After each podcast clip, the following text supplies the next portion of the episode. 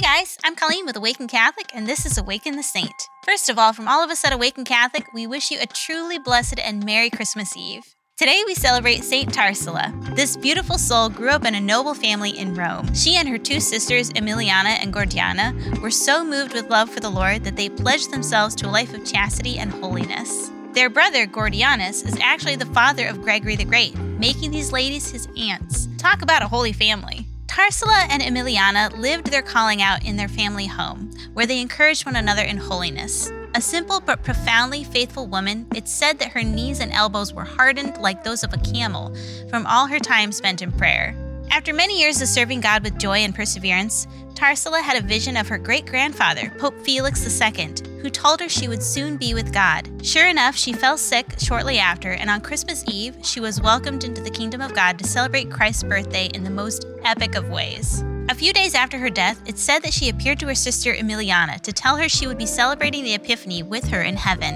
On January 5th, Emiliana also passed away to party with Jesus and her beloved sister in glory. Oftentimes, deaths around the holidays are looked at with an air of tragedy, and of course, it's painful for those of us left on earth to endure the parting. However, let's examine how Tarsilla and Emiliana responded to death. They were not afraid, they were joyful. In our mortal frailty, we struggle with the idea of death. Remember, death was not part of God's original design, so of course it's going to be intimidating and sometimes sad to think about. Every fiber of our being knows it's not how it was meant to be. It's easy to slip into a fear based mindset when faced with the thinking about death. Naturally, death causes us to miss our loved ones. We dislike the idea of facing the mystery of what purgatory and heaven might be like, and we really don't want to ponder possibly being stuck in hell for all eternity. But this isn't seeing death in a heavenly mindset. Mm. When we dwell on the fear, we forget the hope. Tarsilla saw death through the eyes of a bride reuniting with her bridegroom.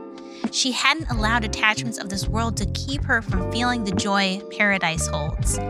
So when she's told she's going to die soon, she isn't wrought with grief. She celebrates and tells people crowding around her on her deathbed, Away, away, my Savior Jesus is coming. Translate to modern English, it's move it. Jesus is way cooler than you guys. Peace out.